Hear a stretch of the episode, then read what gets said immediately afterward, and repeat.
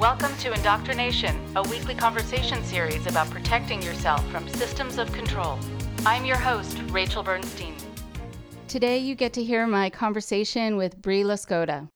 She is the executive director of the Center for Religion and Civic Culture at USC, and her research explores how religions change and make change in the world. She's a leading voice working to enhance religious pluralism and community resilience in the United States and around the globe. Brie advises foundations and government agencies on strategies for effective partnership and engagement. She's co founder and senior advisor to the American Muslim Civic Leadership Institute and implementing partner for the United States Institute of Peace's Generation Change program, where she trains emerging leaders committed to peace building from the Middle East, Africa, Asia, and Colombia.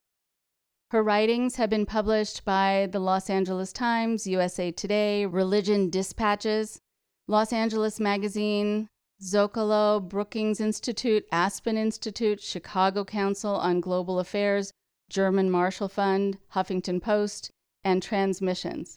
Her commentary has been featured in The Economist, National Public Radio, Washington Post, Public Broadcasting, Voice of America, the Norwegian Broadcast Corporation, and Take Part Live. She's a member of the Pacific Council on International Policy, a term member of the Council on Foreign Relations, and a member of the CFR Religion Advisory Committee, a Truman National Security Fellow, a German Marshall Memorial Foundation Fellow, and Fellow at the Safe Communities Institute at USC. Quite an intro. She was also awarded the inaugural Fearless Ally Award in 2016 by the Al Hebrie Foundation for her work with the American Muslim community, and in 2017, the World Economic Forum named Brie a young global leader she is on the boards of several nonprofit organizations and government bodies working at the intersections of religion and public life, and was appointed by Mayor Eric Garcetti to two terms on his Interfaith Collaborative Advisory Group. Here's Brie.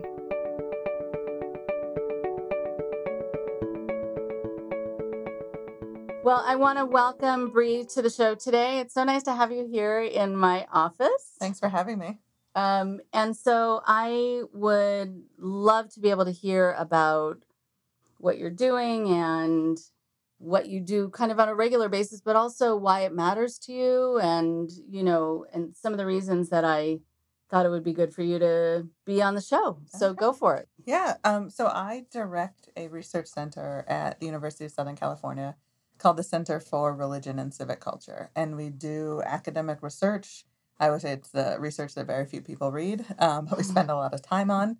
Um, and then we do a lot of community oriented problem solving and kind of policy related research. So using academic methodology and sort of rigor to apply to real world problems. Mm. Um, and then we do uh, capacity building, trying to help people understand how to advocate for themselves and for their communities and how to work in partnership with other groups Sometimes that might even be very different from them or have a different set of interests.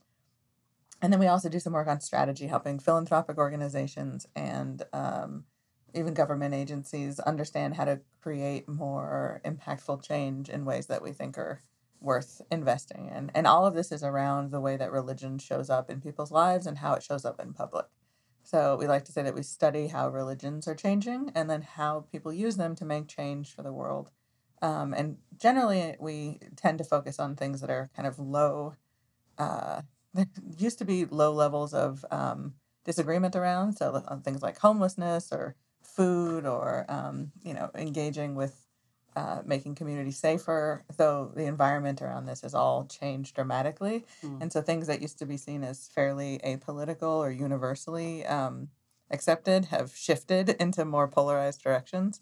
Um, but we still try to take as much of a uh, a neutral stance towards particular issues and also a neutral stance towards whether or not religion is good or bad and just understand how it's uh, how it shapes the world around us and how it shapes people so in terms of religion being good or bad i mean yes there are there are so many gradations in in between and so then how would that be defined? I'm sure that it's something that you have kind of developed a, a sense about what would make it good or what would make it bad. But I'm also wondering about what you found out from your students and how would they kind of define that distinction?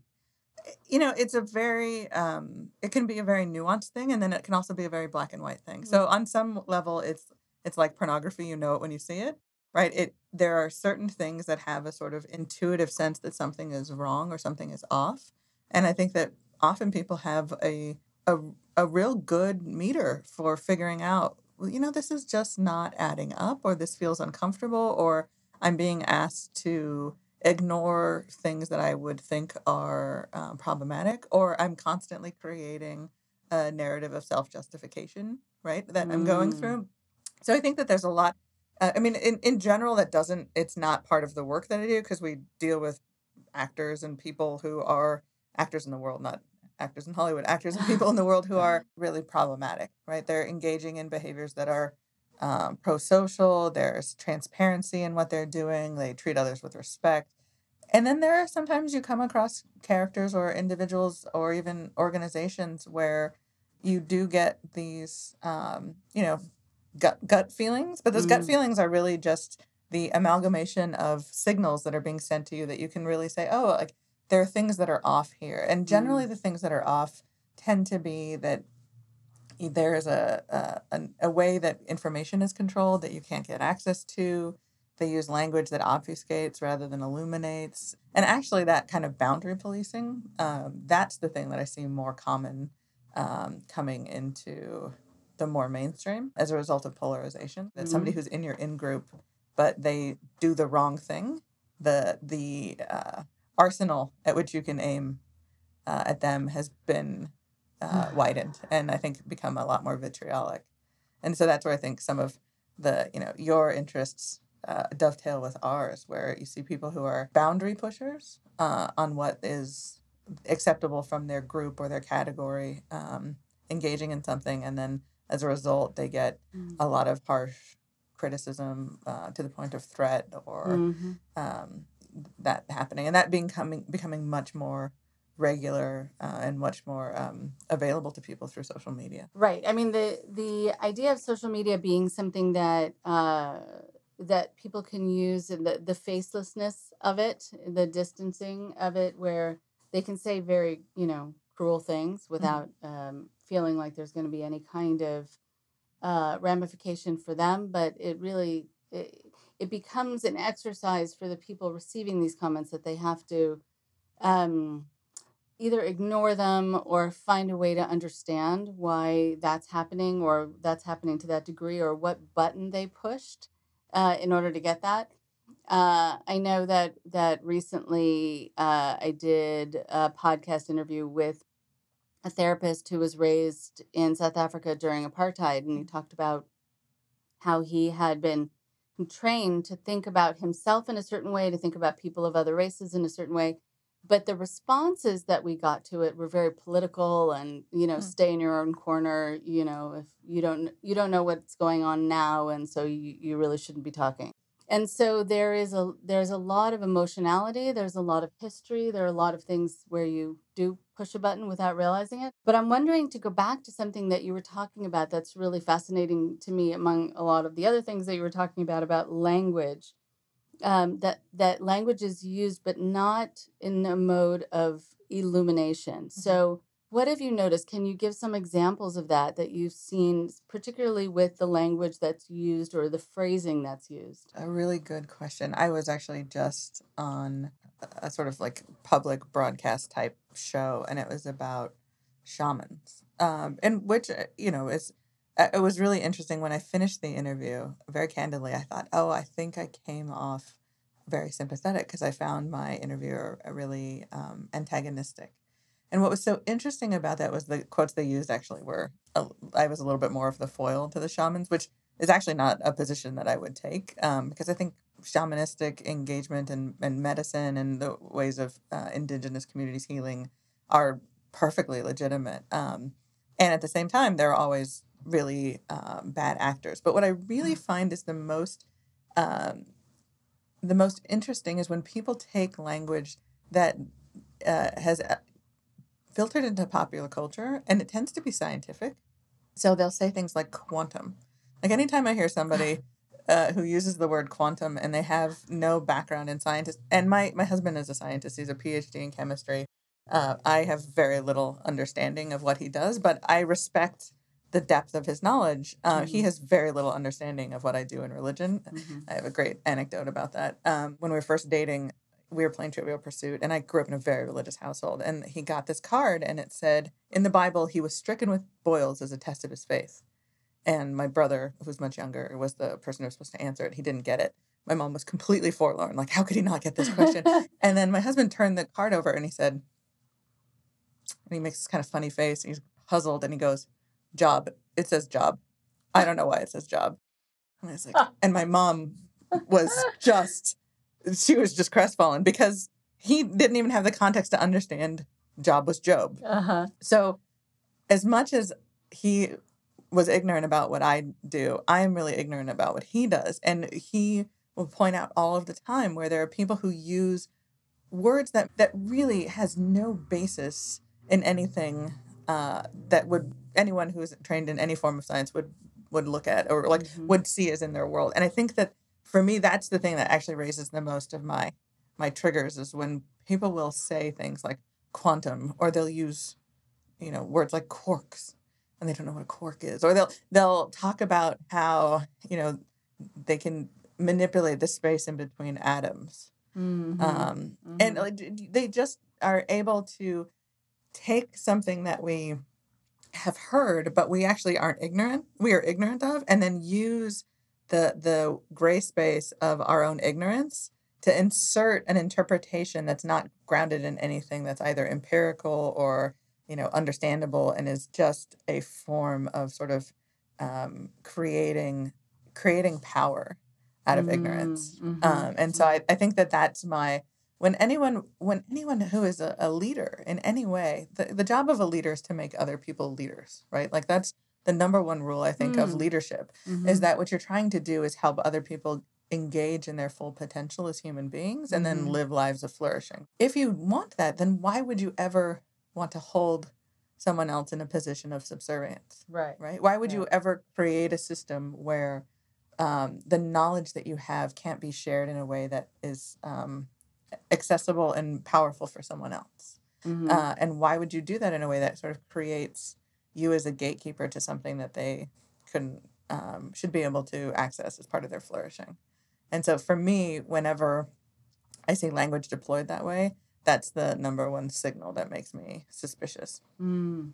I love the idea of a of a, a leader being someone who helps people become leaders because that you know that that also kind of presupposes, I suppose, that they have the um, the ability to want to impart that on other people that there isn't so much ego in the game that they need to be able to hold on to that kind of power or hold on to um, the information and be the source of that information. So yeah it's it is well it's interesting because there are a lot of people who will say i was really drawn into someone's message um, thinking that it was going to empower me, but at the end of the day, it may be just dependent on this mm-hmm. person to just get a little bit more and a little bit more the next time, the next time, and also have to behave in a certain way or make sacrifices in order to get it or prove myself, you know, worthy of mm-hmm. receiving it.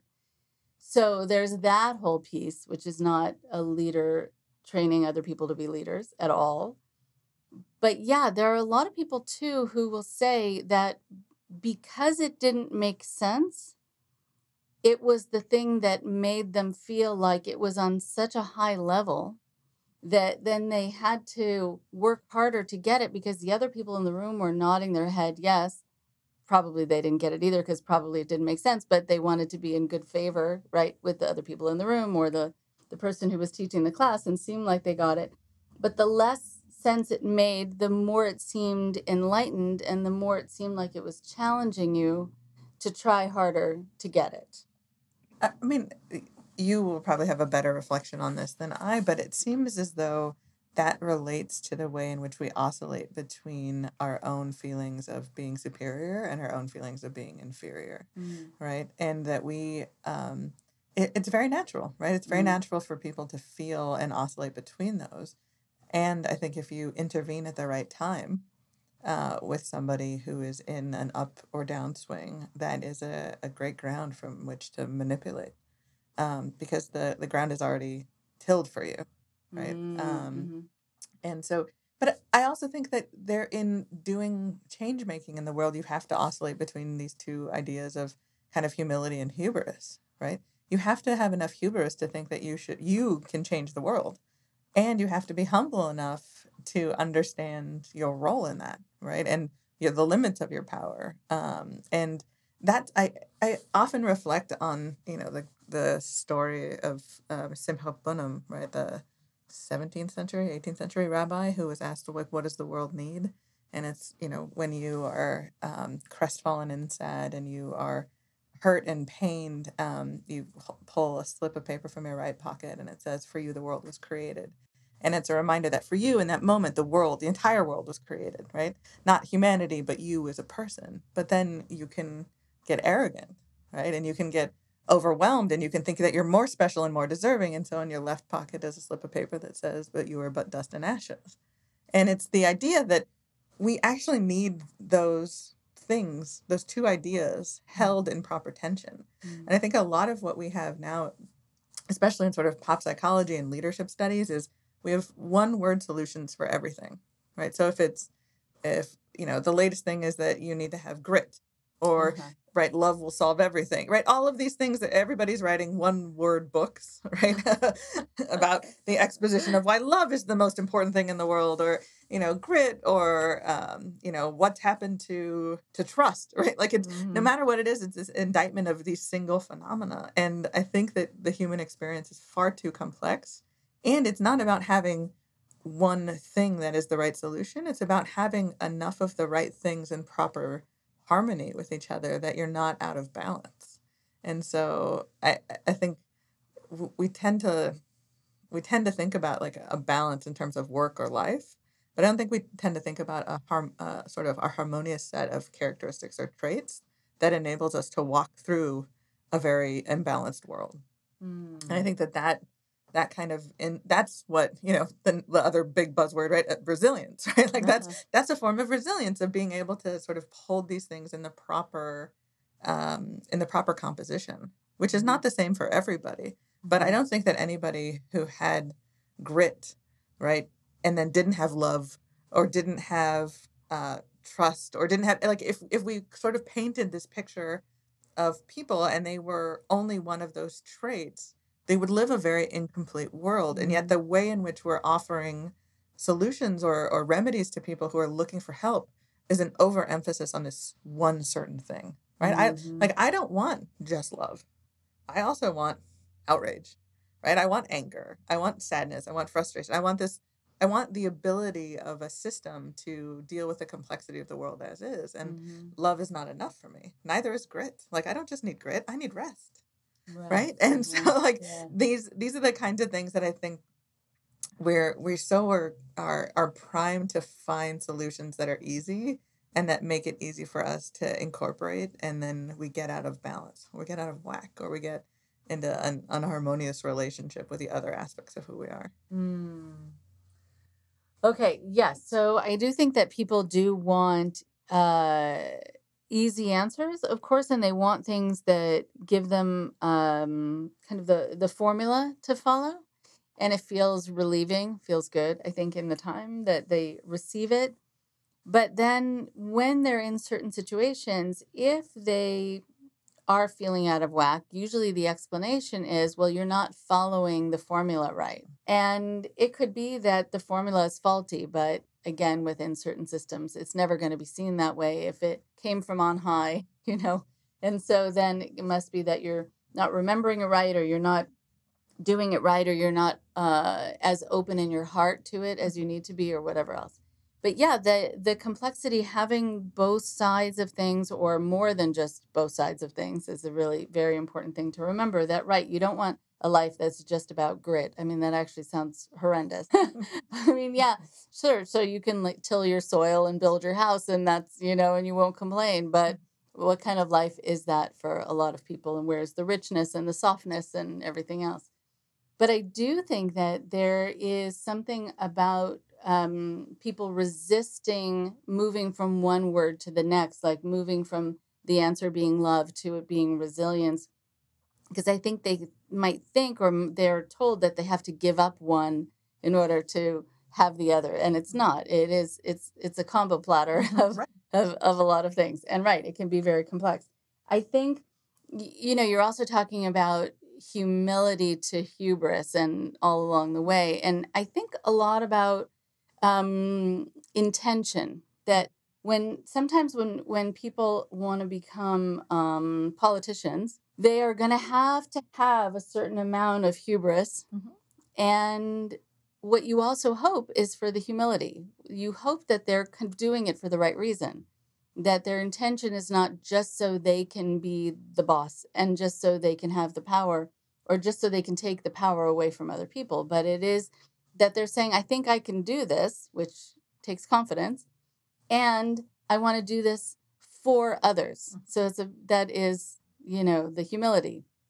And so finding the place in between, I think, is is something hard and and also for some people where they start out that way where they have the humility i've noticed that some of them get kind of um, into the intoxication of it and, and then it shifts mm-hmm. and so they they leave some of the humility behind mm-hmm. and so with some of the the religions that you studied have you seen where things seem to start out okay but then there was a transition because the leader transitioned in that way and that's when it became dangerous or even world leaders that they lost their sense of kind of what I would see as the right intention to do what they were doing. I think of Jim Jones when I think of a, an mm-hmm. example like that because he sort of started as a street preacher and mm-hmm. then wound up starting Jonestown, which mm-hmm. means something along the way went quite awry. Mm. And so I just I don't know if you have found it just in terms of a, a, a, religious group or something where it's taken over maybe by a new leader and then it shifts the whole feeling of it and it shifts the amount of safety that people have within it. Yeah i you know i don't i don't know I, i'm trying to think of a particular example and i can't think of one that comes to mind. I i think what i like to remember is that we all have an incredible amount of um, capacity for evil. Mm. Um, and that it's not always even for lack of the right intention or lack of training or lack of knowing. Um, and I was actually reading an article this morning um, on the Auschwitz exhibit at the, I think it's it's not at the Holocaust Museum in New York, it's, uh, in um, in DC. I think it's at a it's a traveling exhibit mm. on Auschwitz, and it was mm. a really um, great article in the Atlantic by this woman who was talking about um, how well done it was, and also how the Holocaust is not a metaphor for other things. Um, and it, you know, when I was in graduate school, I was a teaching assistant for 10 sections on a class on the Holocaust. I worked on the Shoah Foundation's first Mellon grant, Mellon grant to incorporate mm. testimony into uh, classrooms. And I, I think that the capacity for regular, ordinary people to commit acts of evil with very little prompting is something that we refuse to look at in the eyes mm. um, and will always attribute to some moment or something rather than mm. it's, it's actually really pretty um, pretty latent and like it's a very stark reality uh, i do work all over the world in um, with people who are impacted by conflict and in post conflict settings, uh, training leaders um, who live and stay in those places who are trying to do work that's transformational. And the amount of violence that um, we inflict on ourselves uh, and others for whatever reason has you can find a motivation that's you know religious or not or you know as political or as racial or as ethnic or as linguistic or as class but all of these mo- i mean the reality is humans are capable of a tremendous amount of evil and that does not go away when they're in religious settings and it doesn't it doesn't go away just because they um it doesn't transform right that the, the, the mm-hmm. capacity is always there mm-hmm. what might be different is the ability right? Mm-hmm. And that's the, I mean, it's a pretty grim view of what's possible, but I also think we need to keep it in mind. And, you know, uh, Irving Greenberg, as a theologian, said there's there's nothing, there's no statement, theological or otherwise, that should be uttered that can't be uttered in the face of a child that's burning. Um, and I think that that's really important. Like we tend to try to create pictures of the world that make it easy for us to understand and to see things as good and true and valuable and, and sweet. And I think all of those things are present, as is the capacity for really terrible things. Um, and so sometimes it's not a change in the person, it's the change in the environment that enables them, right? Mm-hmm. Um, and so it's mm-hmm. not a change in their life circumstances so much as the the um, constraints or uh, available options that enable people to do good or bad. Yeah. Wow. Right. So, uh, oh, I had so many thoughts about that while you were while you were talking. One of the things that I was thinking about was yes, people have said to me it was because I was within a certain environment where I knew that I couldn't act on my impulses, that it would have been wrong, or that I would have been um, punished by the leader or by God or whatever else. But that there are other people who say because I was a part of this, I felt ultimately entitled to sort of rain terror down on others and that it was my right and it was my obligation suddenly. And to have the shift in both directions but to both extremes is very is really very fascinating mm-hmm. to me. And and i think also seeing that we are vulnerable and what makes us vulnerable. And so from what you've studied with the capacity for evil is it something that we are born with is it something that gets cultivated because i know there's some people who are born with sociopathic tendencies and so that is just what it is that's mm-hmm. their wiring it's a very tiny percent of the population and it wouldn't explain all that's happening in the world so right. my sense is that some of it is fostered and and and before i even let you answer my question i mean i i've talked to people who were raised in organizations that were uh, white supremacist. And when they left, they realized that that wasn't them, mm-hmm. but that there was something very um, uh, powerful, and they got a charge out of being able to feel like they could terrorize other people or look down on other people. And they also that they received in the kind of social psychological way the validation right, the reinforcement the reinforcement, they moved up the ranks. People liked them more. People trusted them more. Um, they got more kudos mm-hmm. for doing bad things.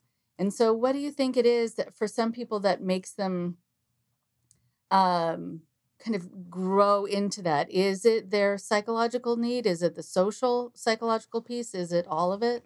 Yeah, I mean, I think it's it.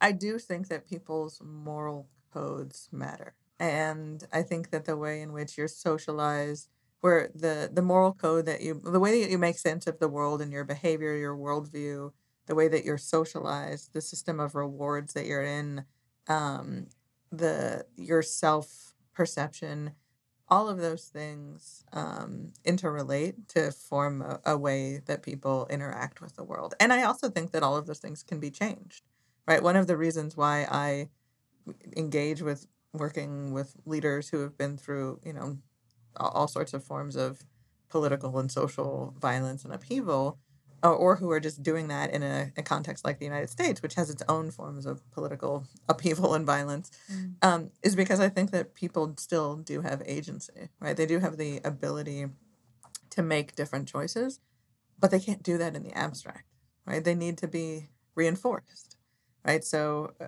I, we were doing a program. I, I work with the U.S. Institute of Peace, which is a quasi-governmental agency, and my center and USIP run a joint program called Generation Change, which focuses on um, developing the capacity of youth leaders to engage in peace building um, in mostly in post-conflict uh, environments.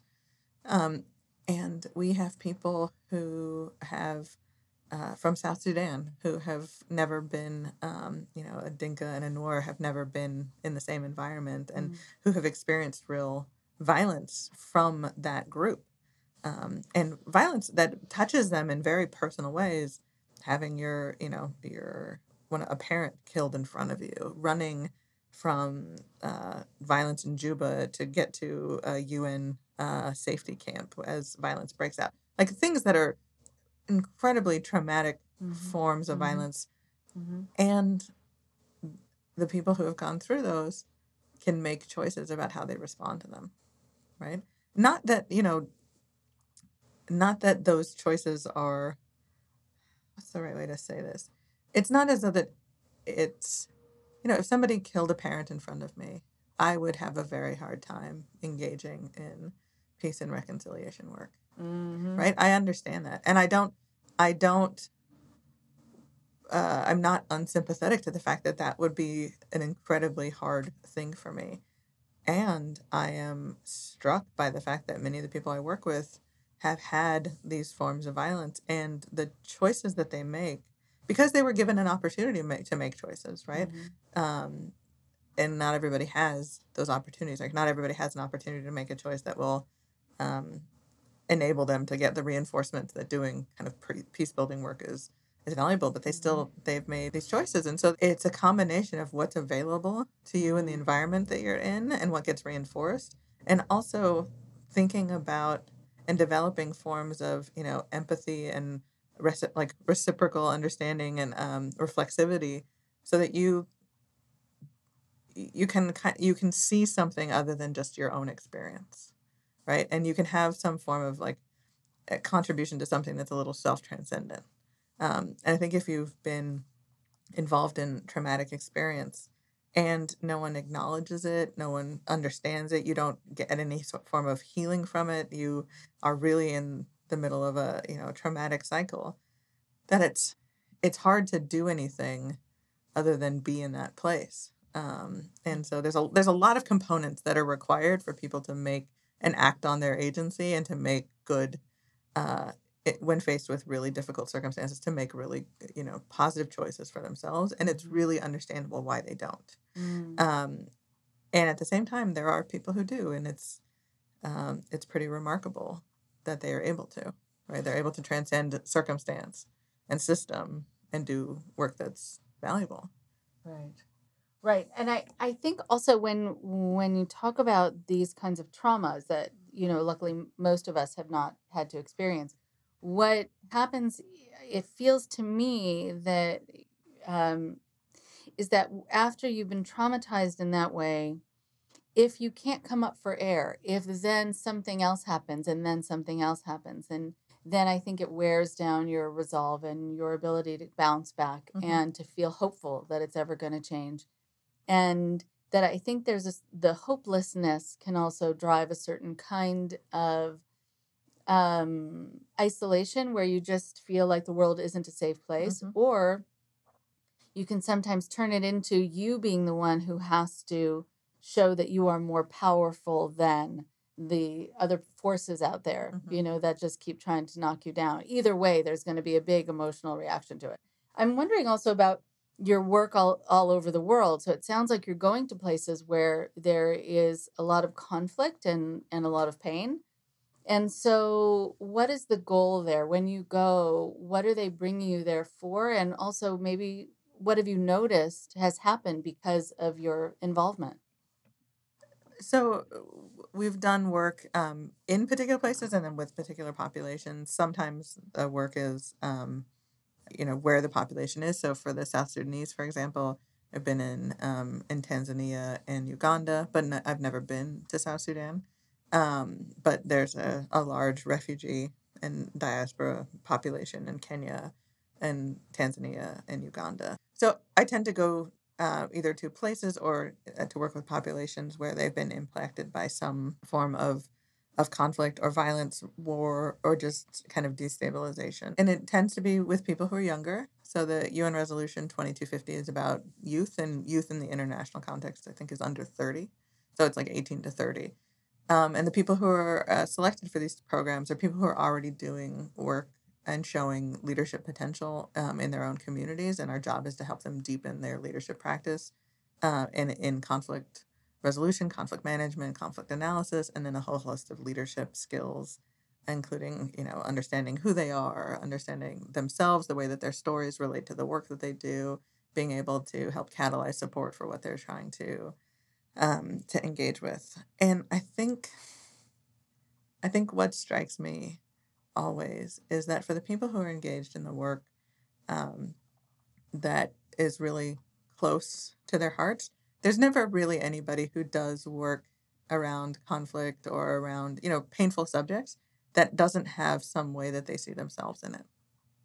Um, and I find that sometimes you have to spend a little time before you hear what that is, and sometimes people are just wanting to mm. to share it right off the bat because it's uh, it's so present for them. Um, and you know, I do that in my own work. So uh, you know, we started a, a Muslim leadership program here in the U.S., and it was I I came home.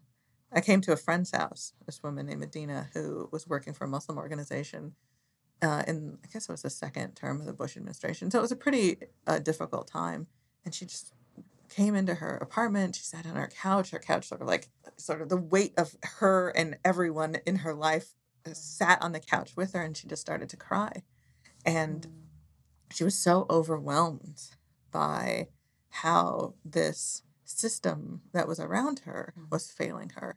And it was not just the larger context, it was also the Muslim community that she was working in that was asking her to do more, that was putting pressure on her. And it was just this feeling that she describes of being used up and burnt out and invisible and attacked and just and and also voiceless. And there was a part of that that really hit me personally.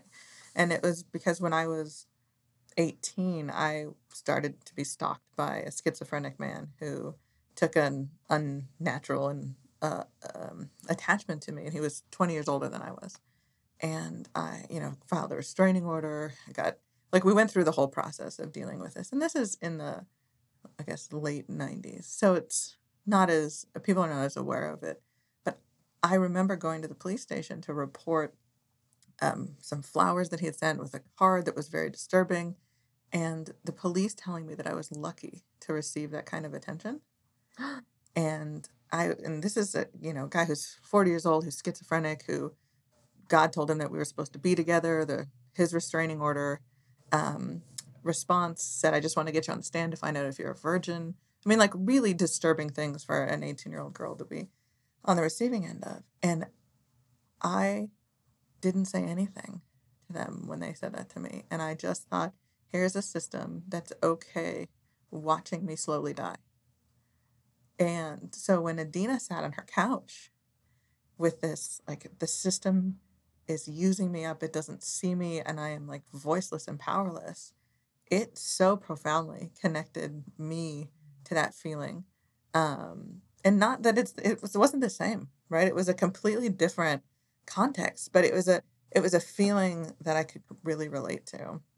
And so I think anybody who does work that is about healing the world or you know repairing it in some way is also sees themselves in that form of healing and repair mm. um, and the more that we know that the more that it, it, and the more that we're aware of it i think it took me years to figure that out um, I, I think I, I like i always understood that i saw my friend feeling this and i had a over a hyper developed sense of agency and also like I thought we could make a difference by creating this program, but I, I never really understood the depths at which it was personal for me, even though I was not a part of it.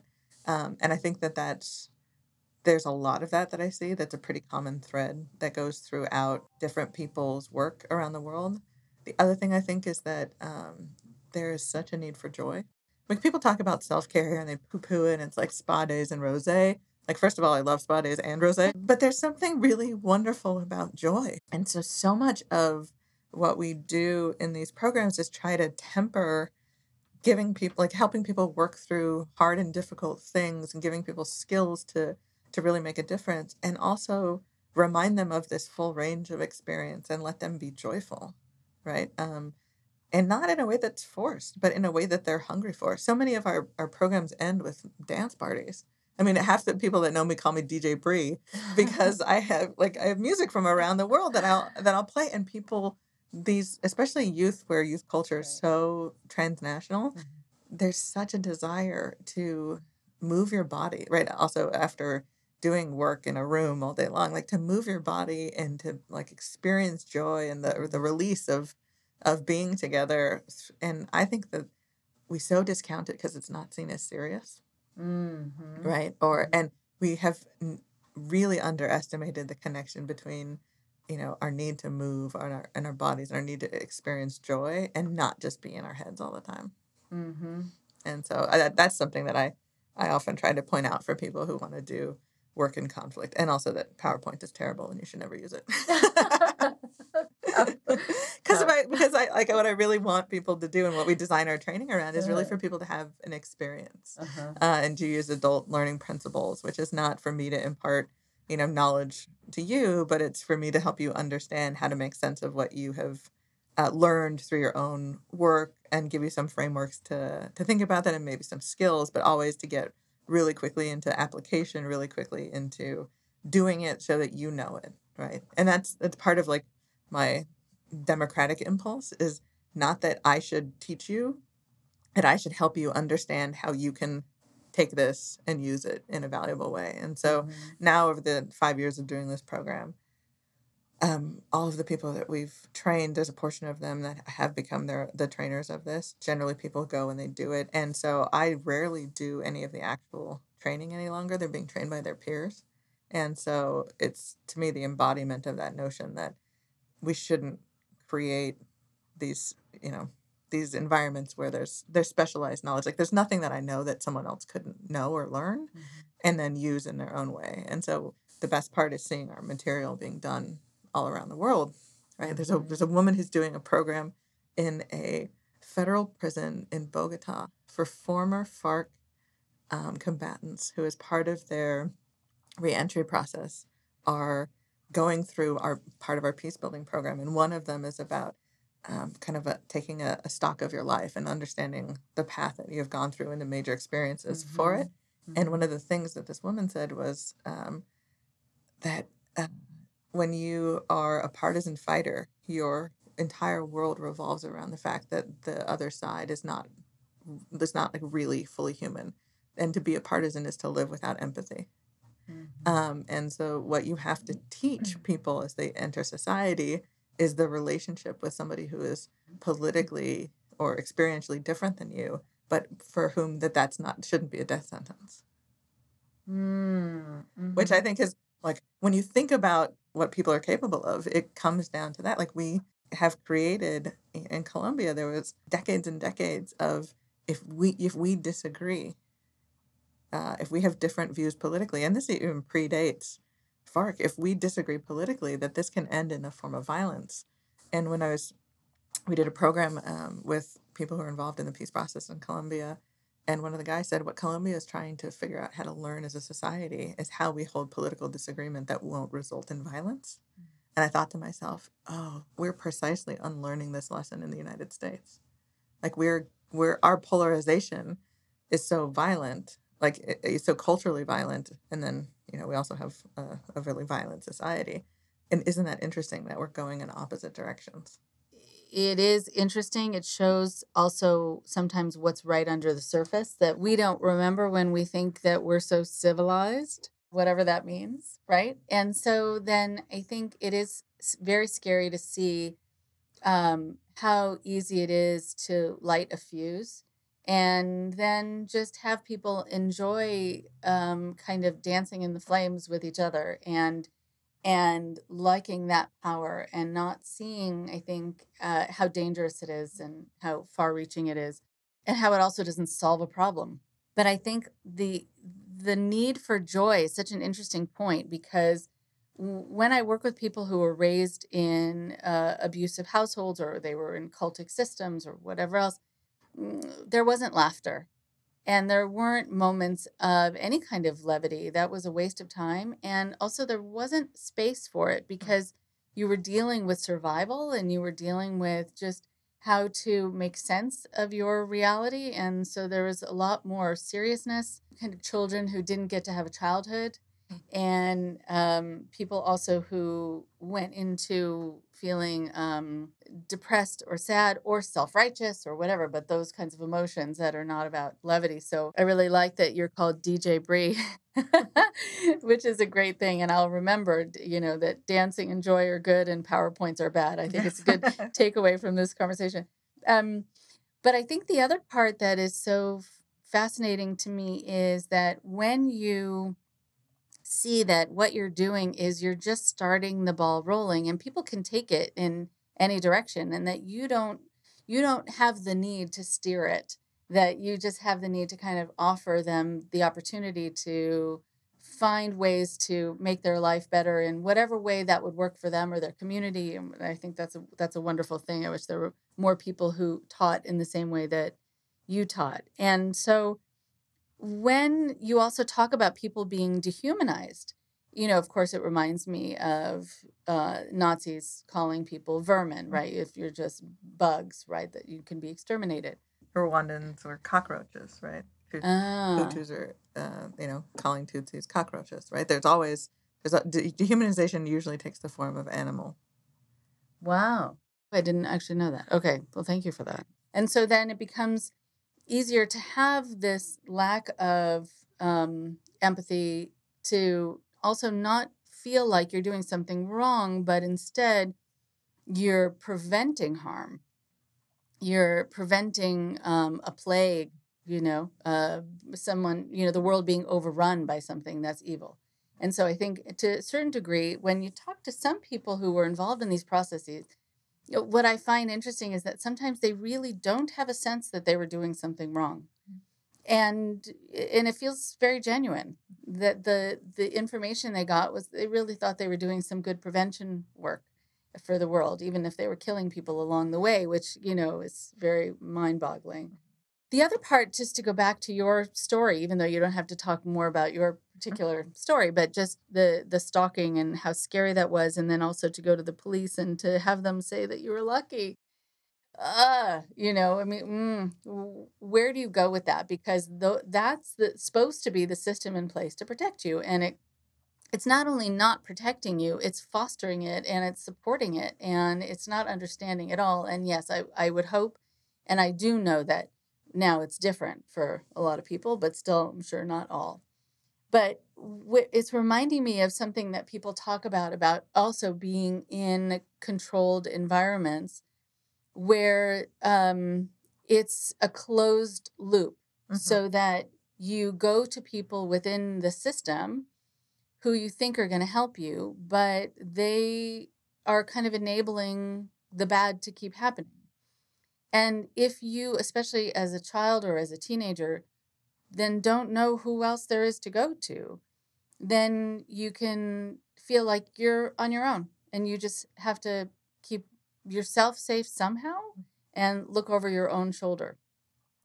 And while for some people that can be um, empowering, that they feel like they were able to keep themselves safe, on the other hand, it's terrifying. It is terrifying to not have backup. Mm-hmm. And so if if you can talk a little bit more about really what has changed from what you can see like if this were to be happening to you now god forbid sort of what happened mm-hmm. and also what changes you've noticed so that people feel more protected systemically so there's so many things there so one is that i think a lot of it is about the story that you tell yourself about what happens and what you do so for a long time, I I had a very profound sense that there was something wrong with me as a result of what had happened to me.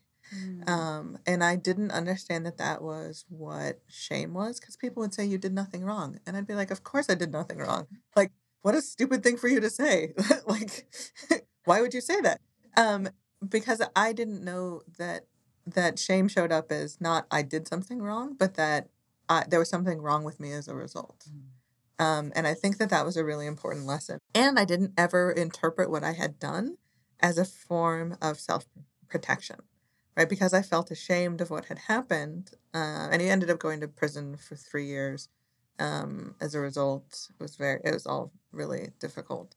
Um, at what, as a result of what had happened, um, I didn't ever interpret my own behavior as as acting powerfully on my own behalf, which I thought was really remarkable. And it, it actually came as a result of when I was pregnant with my first kid. And I was pregnant with my first kid, and I had a, a complications from the from the get go.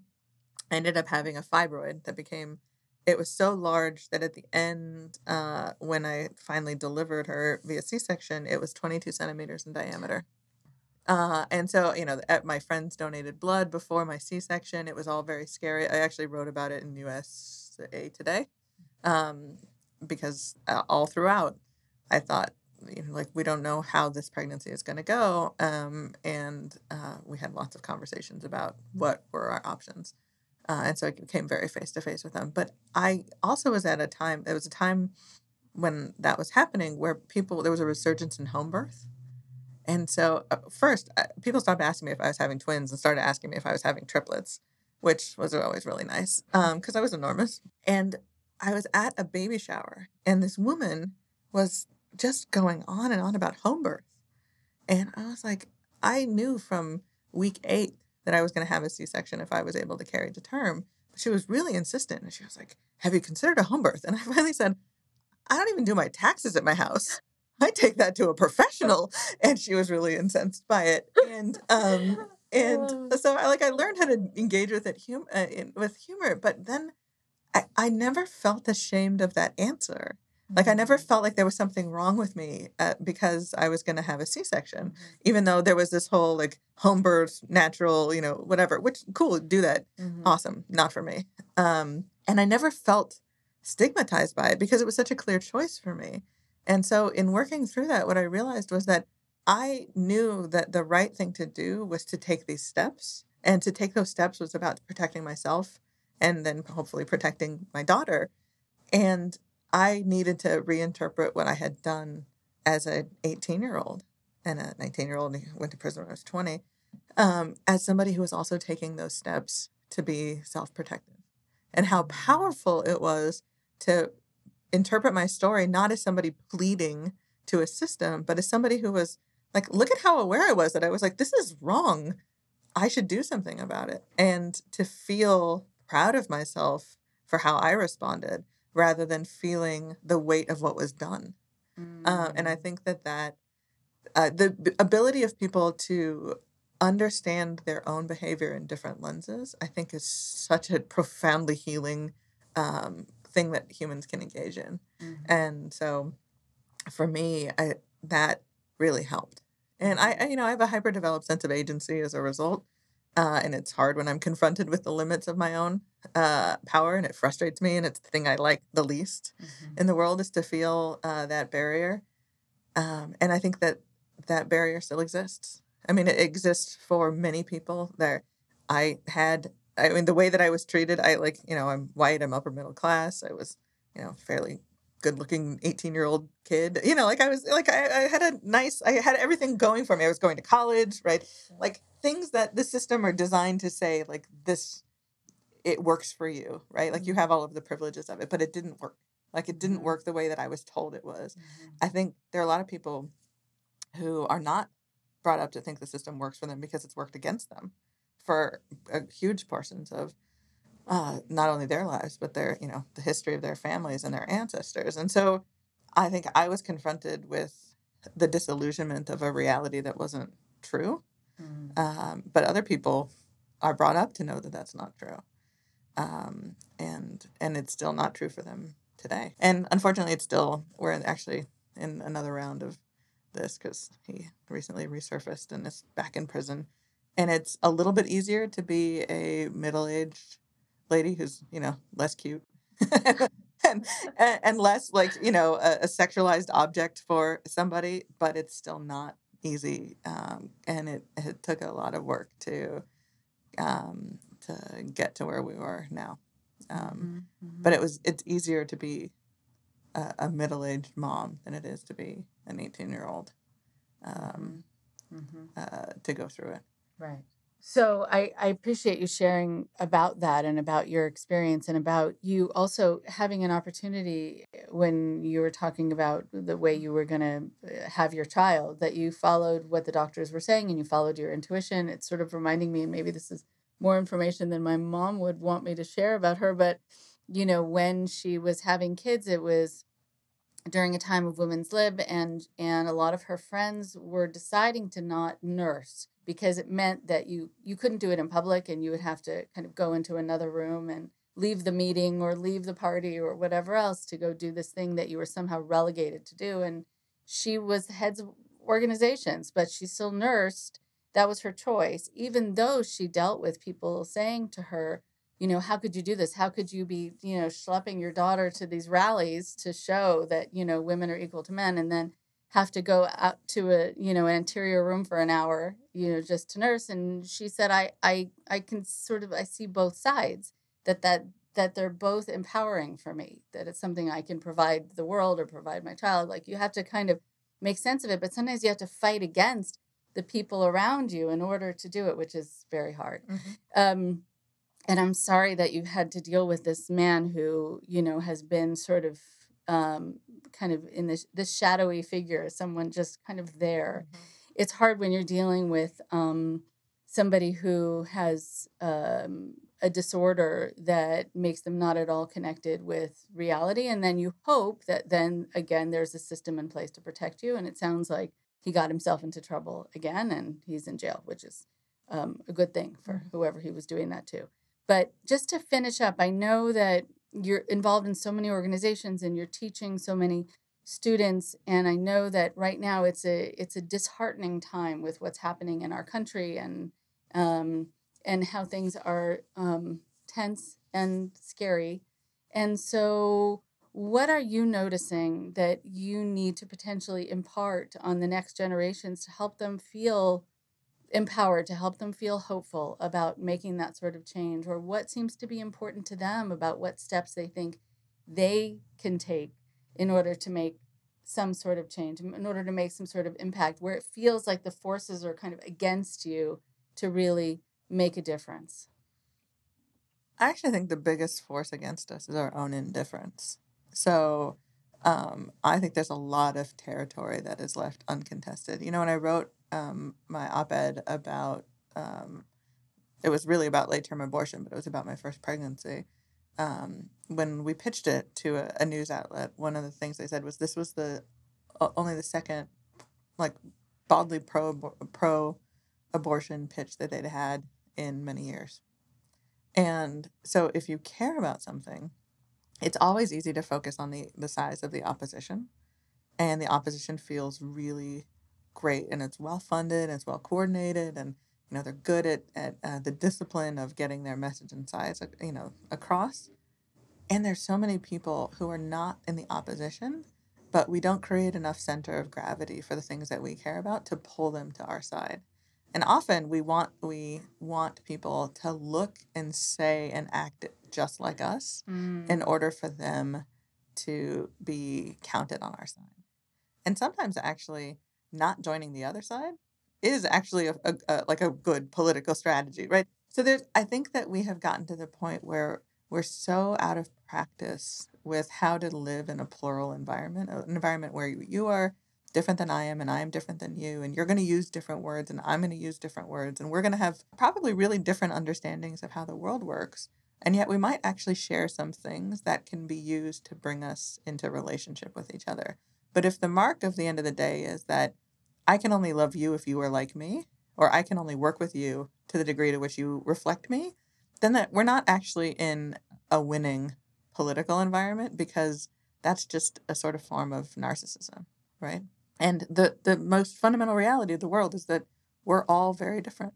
And so I think that if I one, I really appreciate um, yet the younger generation's sense uh, of kind of entitlement where it comes to their own time and where it comes to like the kind of life that they want to live. I think that that it's like it, it teaches us some good things there. I've seen some young people draw some boundaries about like now i'm not gonna i'm not gonna do that for work. Like I, I, I've learned some things that I think, um, you know, I think the boomers have for, for uh, made Xers think that we had to walk through a lot of fires, mm-hmm. and we might have to walk through a lot of fires, but maybe not without some level of protection.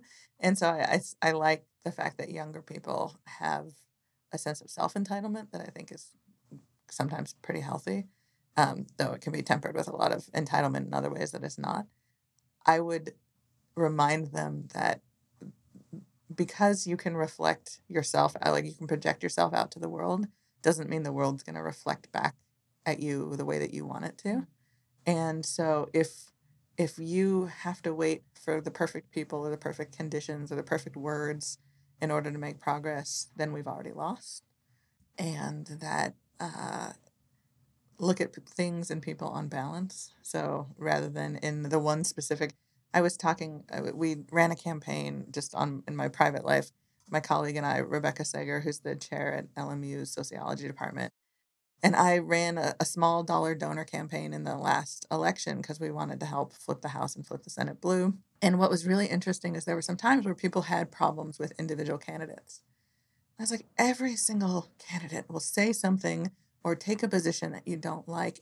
You're looking for ways to be disillusioned rather than looking at like the bigger goal. And the bigger goal was mm-hmm. to get Every, right to get the house right because mm-hmm. that matters mm-hmm. and so i think we lose perspective because we're so caught up in you know did they ever say this word that i don't like now or did they ever you know have a policy that i would find offend like we hold the bar so high to um, perfection that we make it very hard uh, for anybody to live up to our standards uh, mm-hmm. uh, and the standards always shift right your standard is different than mine and so i think it's really important that young people understand the um, progress is not about perfection.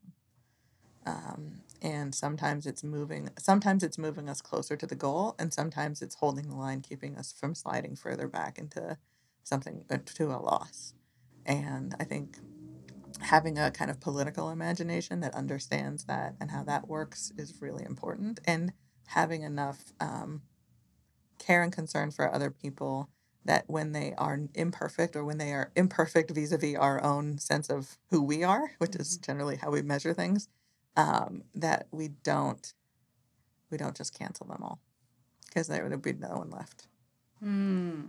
wow well brie i i have learned a lot and i feel that your your students are lucky to have you and the organizations that you're involved with uh, worldwide are lucky to have you involved and uh, I hope to be able to talk to you again because I think our our conversations can go in so many different directions. And I can also only imagine the dinner table conversation between you and your husband with religion and science and politics and whatever else. I'm sure that would be great to be a fly on the wall.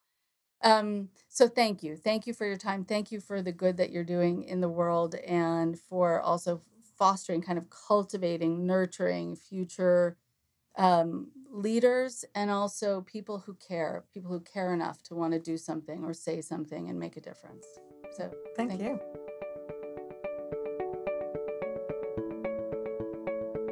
One more thing before you go. I loved my conversation with Brie. I learned so much. I love the way she puts things. I love the way she looks at things, and I hope to be able to talk to her again on the podcast. She had a quote that I want to be able to talk more about. She said, The biggest force against us is our own indifference. This reminds me of many quotes I've heard over the years, including the one by Martin Luther King Jr. In the end, we will remember not the words of our enemies, but the silence of our friends. So, if we are uncaring, disinterested, not even curious, it's easier to turn a blind eye or discount or devalue others' needs or suffering. I'm not making a judgment call about giving money or a bottle of water to a homeless person or walking right past them. That's your choice, but at least be curious about how to solve this problem, or at the very least, make sure you still see them as human. But from a young age, I think it's important to teach people that things matter, that people matter, and that causes matter, whether you agree with them or not, because it means people will be aware and engaged and active participants in the world and be able and interested to look beyond their own lives and not just close their blinds. I also want to mention that there is a real issue we deal with sometimes that is called compassion fatigue. The feeling that we're tired of caring and not having it matter, not having our efforts make the difference we were working towards over and over again. There are people out there who are seen as uncaring or selfish, but it could be that they used to care. They used to care, but they got overwhelmed by the daunting task before them. And all too often, they got reminded of their powerlessness or voicelessness and gave up to save their health or their sanity. And I have compassion for them. I understand that. All too often, those who want to create a change become discouraged and disheartened by being roadblocked or because they're tired of being the David in the story, while those stopping them or those entities they're up against feel like Goliath over and over again. But I do know that sometimes all that means is you need to keep trying or find another way, or sometimes just take steps that are smaller but still meaningful. Which brings me to the starfish story. I've heard this story over and over again. While I was growing up, at my school, at my camp, some of you might know it. It's by Loren Eiseley. One day, a man was walking along the beach when he noticed a boy picking something up and gently throwing it into the ocean. Approaching the boy, he asked, What are you doing? The boy replied, throwing starfish back into the ocean. The surf is up and the tide is going out, and if I don't throw them back, they'll die. Son, the man said, don't you realize there are miles and miles of beach and hundreds of starfish to save? What you're doing doesn't make a difference. After listening politely, the boy bent down, picked up another starfish, and threw it back into the surf. Then, smiling at the man, he said, It made a difference to that one. Talk to you next week. Indoctrination is available for download on SoundCloud, iTunes, Stitcher, and more. Please support Indoctrination at patreon.com slash indoctrination. Subscribers receive bonus episodes, interviews, and other cool goodies. Send us an email at indoctrinationshow at gmail.com. Thank you for your support. And if you can't become a paid subscriber, I will be so grateful for any and all support that you show. Whether it's subscribing on SoundCloud, YouTube, or Patreon, or giving us a like on our Indoctrination Facebook page, or following our Twitter and Reddit feeds. Thank you for keeping up with us and for keeping the show going. Until next time, Rachel.